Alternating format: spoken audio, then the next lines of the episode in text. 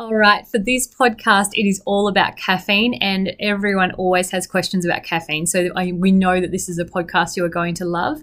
We have collated all our responses around caffeine into one handy podcast for you. So buckle in, you are going to love this. There's lots of gems of info in this one. Uh, the topics include caffeine related to performance, um, how genetics can actually impact your response to caffeine. So if you didn't know that some people shouldn't actually have caffeine and it can actually have a negative impact on performance performance, you need to listen in. Um, the interactions between caffeine and sleep, and also the timing of caffeine for both performance and also sleep and recovery. So, um, lots of things and lots of handy tips in this one. So, enjoy. Um, for more information on supplements, we've got our Knowledge Hub, and also we do do event specific packages. So, if you are wondering how to use caffeine for your next race, then definitely come chat to us. Do the prelim assessment on our homepage, and we'll get back to you on um, an individualized plan for you. So, thank you. Enjoy the podcast. All right. So um, basically, we wanted to do a live today um, for the main reason that last week a study was published on all things caffeine um, and caffeine related to performance. And we just thought the results were really, really neat. So we wanted to share them with you um, at the early stages and see where that kind of takes us um, following on. So yeah, we'll um, keep you posted. So if I look down, there's just a few notes in terms of the percentage changes and whatnot. But um, yeah, hopefully most of it I can talk to you about. Um, so basically, this study was published um, on the effects of caffeine. So basically, caffeine's been known to improve performance um, in a lot of different um, areas, particularly endurance performance. Um, and in this study, it is looking at performance in a 10k time trial on the bike. So basically, caffeine it, it works because it improves your um, perceived exertion. So basically, how hard you're working seems easier, and that means you can work at a harder rate, and with that, improve performance. So that's the main reason why we recommend caffeine. Um, so basically, what we know is that when we research caffeine, most of the time we see a really big performance benefit. And so, for most people, we do recommend caffeine to be something that, if you feel works for you, can be a really big benefit. Um, so, you know that's always been something that we know that it can vary. We've in studies we've seen that some people have um, no response or a negative response, um, but you know it does vary, and we haven't really known why. Now, what this study has shown and it's basically looking at caffeine and the CYP1A2 gene. Um, and this gene basically is related to the, um, the same CYP1A2 enzyme in the liver. So basically, when we're metabolizing caffeine, um, we need this enzyme to actually break it down into its little constituents to actually be used and have the effects of caffeine that we love. Now, some people have um, a lot of this enzyme and some don't have much at all. So it's similar to lactose intolerance in a way where um, we find that some people have lots of lactase um, to break down lactose and some people don't actually have that much. And um, depending on how much lactase you have, um, makes you more susceptible to lactose intolerance because you run out of the lactase enzyme and you end up with lactose that um, then causes all the gut issues. So in caffeine, basically we've got different amounts of this enzyme to break down the caffeine. Now, what that means is that some people can actually digest caffeine very quickly, and what we find is those people generally um, can tolerate really high amounts of caffeine. They, can, they seem to be able to sleep at night even though they've had caffeine. So that is definitely not me. I am not a fast metabolizer, metabolizer I don't think, because um, I really can't sleep very well if I have caffeine before bed. Now, other people find that they're very sensitive to caffeine, and often we find that they're the really slow metabolizers. So, when you're a slow metabolizer, you don't have much enzyme, and what that means is that it stays in your blood for longer, it takes longer to get through, um, and that means that it's also going to interrupt, obviously, your sleep and things, and you may actually find that it has a negative um, effect. What it's actually found is that the fast metabolizer, and what they call is the AA gene, um, and then the fast metabolizer from that actually has a different response to um, caffeine in a performance setting than the slow metabolizer. And there's two slow metabolizers. There's the AC, which is about maybe 40% of the population, um, and then there's the CC, which is in this study was about 8% of um, the people tested. So, a bit about the study. There was about 100 um, trained male athletes doing it. 49% um, were fast metabolizers of caffeine.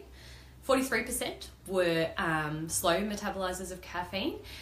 in the um, heterozygous sense, and then the CC side of it was 8%. So basically, it kind of gave a pretty good indication of where everyone was at. Now, this is where it gets interesting. Now, they did a 10k cycling time trial, and I would have thought that the most would find a performance benefit, um, which is usually what we see. Um, but what they found was pretty incredible, and it really makes um, that individuality of um, supplements even more important. So, basically, the fast metabolizers. So, if you are someone who can tolerate high amounts of caffeine, um, it's a really good indication that you're probably a fast metabolizer. It doesn't impact your sleep, it doesn't make you really jittery or anxious or whatnot. Chances are you're actually going to be a really good person to use caffeine um, in an endurance sense for performance because the fast metabolizers basically, if you had two milligrams per kilo of caffeine, um, your cycling time decreased, so improved by 5%, so 0.8 minutes in a 10k time trial, which for most people playing at home is pretty significant. Now, if you were to have 4 milligrams per kilo body weight of caffeine, um, your cycling time trial improved by 7%, which is 1.2 minutes better. So, if you're a fast metabolizer caffeine, that's a very good indication that um, caffeine is going to be really good for performance setting. Now, slow, um, the AC type of um, metabolizer, so keep in mind the AC type of metabolite um, made up 43% of this population, so it's very common. So a lot of us will be AC, and I have an I have an inkling that I, pro- I personally am probably AC, um, just that I can tolerate uh, you know the average amount of caffeine. Um, I wouldn't go overboard with it because I get quite anxious. Um, but um, I wouldn't say it stayed in my bloodstream for long. So I'm kind of, I think I'm probably in that AC setting and they actually had saw not really any effect with caffeine in terms of performance. So that was really interesting.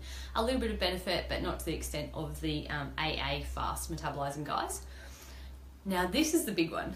And when i was reading it um, dan was like what the hell? Why are you why are you like so in shock? But um, basically this is the cc type. And this is making making up about 8% of the um, guys in the group that they tested. So it says that it's pretty well indicative of the population, that 8%. So we can probably say 5 to 10% of the population is this slow metabolizer of caffeine. And what they found was when they had 4 milligrams per kilo um, of body weight of caffeine, their time trial performance got worse, so slower, by 14%. So they were one and a half, no, sorry, two and a half minutes slower with caffeine um, compared to without it. So that is just phenomenal. So I think it's a really big thing to remember that just because caffeine works for someone else may mean may not mean that it's actually not actually going to work for you. So really make sure you're thinking about how you react to caffeine, whether it's going to be a good thing for you or not. Um, so basically, that's the summary.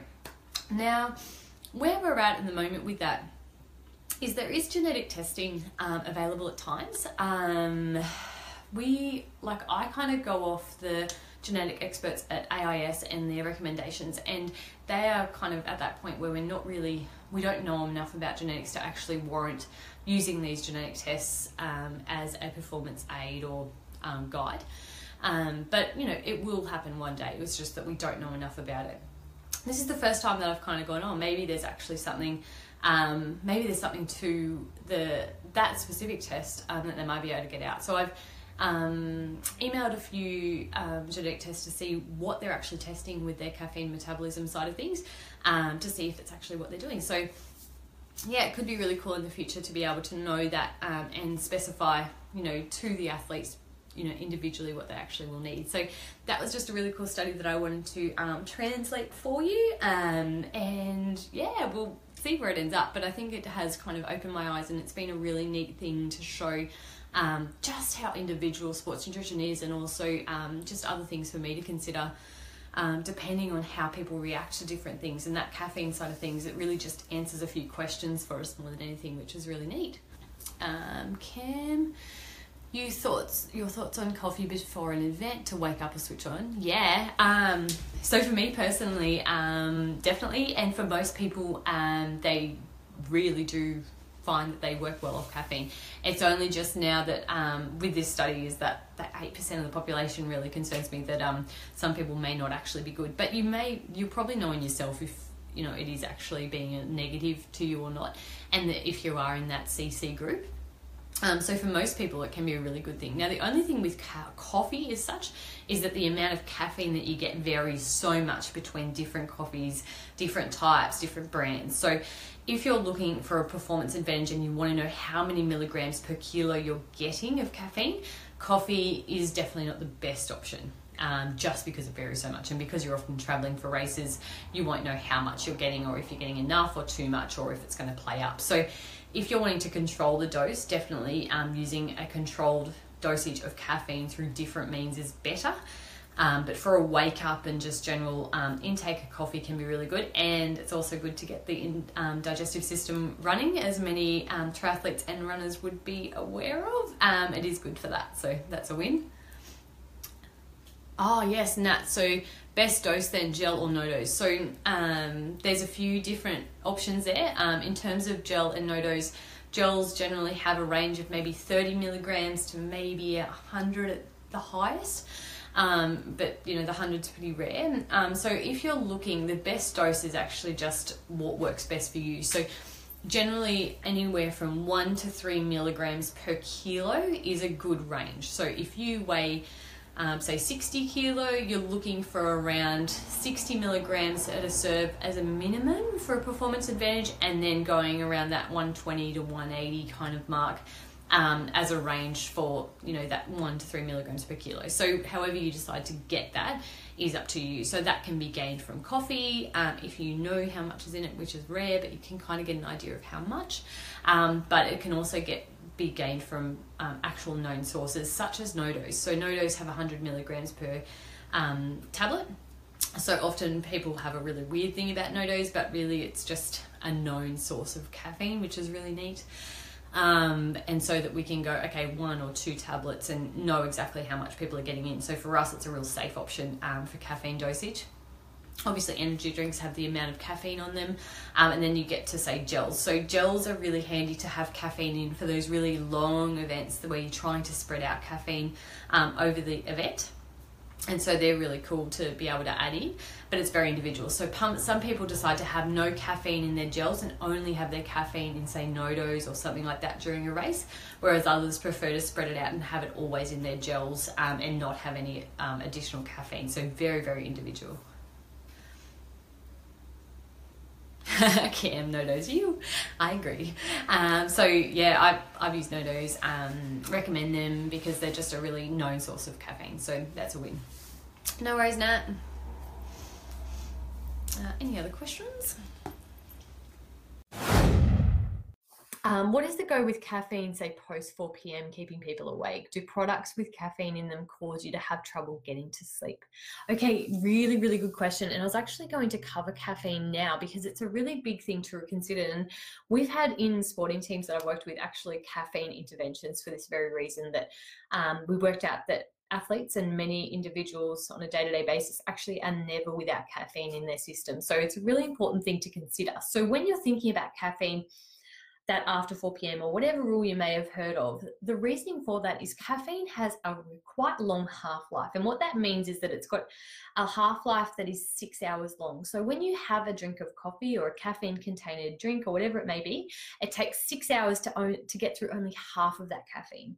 And then it takes another six hours to get through another half of that. So you're left with then a quarter after 12 hours, and then another six hours to get through that quarter. So over time you're getting less and less caffeine over time with that breakdown and that metabolism of the caffeine but it takes a really long time to get through it. So if you're having if you're someone who drinks caffeine or caffeine containing beverages all day there's a really big chance you're never without caffeine in your system. So that stoppage before bed is why. So say you went to bed at 10 amelia that's why that you'd probably have heard that 4 p.m after that because you'd get that at least through half of that caffeine by 10 um, so what we try and do, if possible, obviously it depends on the day and the person a lot.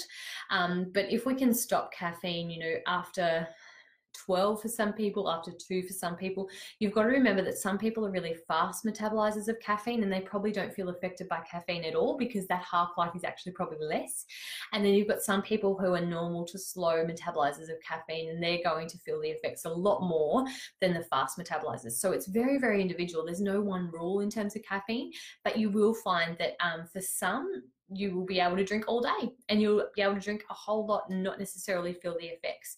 But for people like me, I really, really need to stop um, after, like, say, 12, and I will definitely have trouble falling asleep if I have coffee in the afternoon. Absolutely. I've tried it. It's just not even worth it for me. So knowing that in yourself is really important. That you know, if you do feel like coffee affects you, then yes, um, definitely stop um, early in the afternoon before lunch, whatever it may be for you. Are you a nighttime coffee drinker? I've never understood these people, Amelia. Amazing. So yeah, you you may be a really fast metabolizer. And the good thing about that is being a fast metabolizer is actually that you see the best performance effects in sport with caffeine. So um, if you have coffee for your races, you're actually more likely to see performance benefits than a slow metabolizer. So that's a win. Um, definitely use coffee if that's you. um, so um, caffeine's a really big thing to remember. So if you are someone who has a lot of caffeine over the day, it is important to pull back. Um, particularly if you're finding that your sleep is impacted. Now, the big thing about coffee is that some people actually find that they can fall asleep absolutely fine with coffee in the system, but we do know that it stops them um, getting into that deep REM, deep restorative sleep. So a REM cycle takes about four hours. So if you've always got a lot of caffeine in your system, what we find is that you can actually fall asleep. Amelia, this is you. You can actually fall asleep, but you may not actually get into that deep restorative sleep, which is actually really, really important. So um, making sure that you're go, going into that deep restorative sleep is so important for recovery, so important for obviously energy levels, those types of things. So um, making sure that you're considering that as well as not just how you're falling asleep, um, thoughts on coffee, caffeine first up in the morning? Oh, Ali, this is a really interesting question. So, basically, with caffeine, it's actually um, cortisol's highest when you wake. So, that stress hormone is highest when you wake. So, it's interesting with that whole fasting thing. Are you actually just increasing um, stress on the body if you're training fasted, those types of things? And, you know, is it actually a positive or negative? It's all really still up in the air. Um, but with the caffeine side of things, um, you naturally should be waking pretty well, hopefully, um, when you wake. So your um, circadian rhythm actually allows you to wake pretty well when you first wake.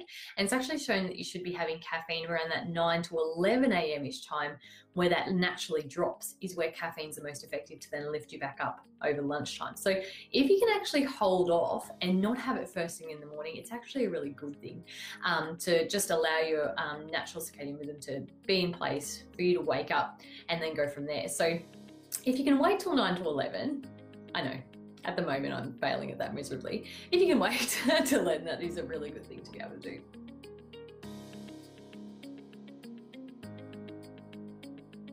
Thank you so much for listening. If you have enjoyed our waffle, we would love for you to leave us a review and subscribe to our pod on either iTunes or Stitcher.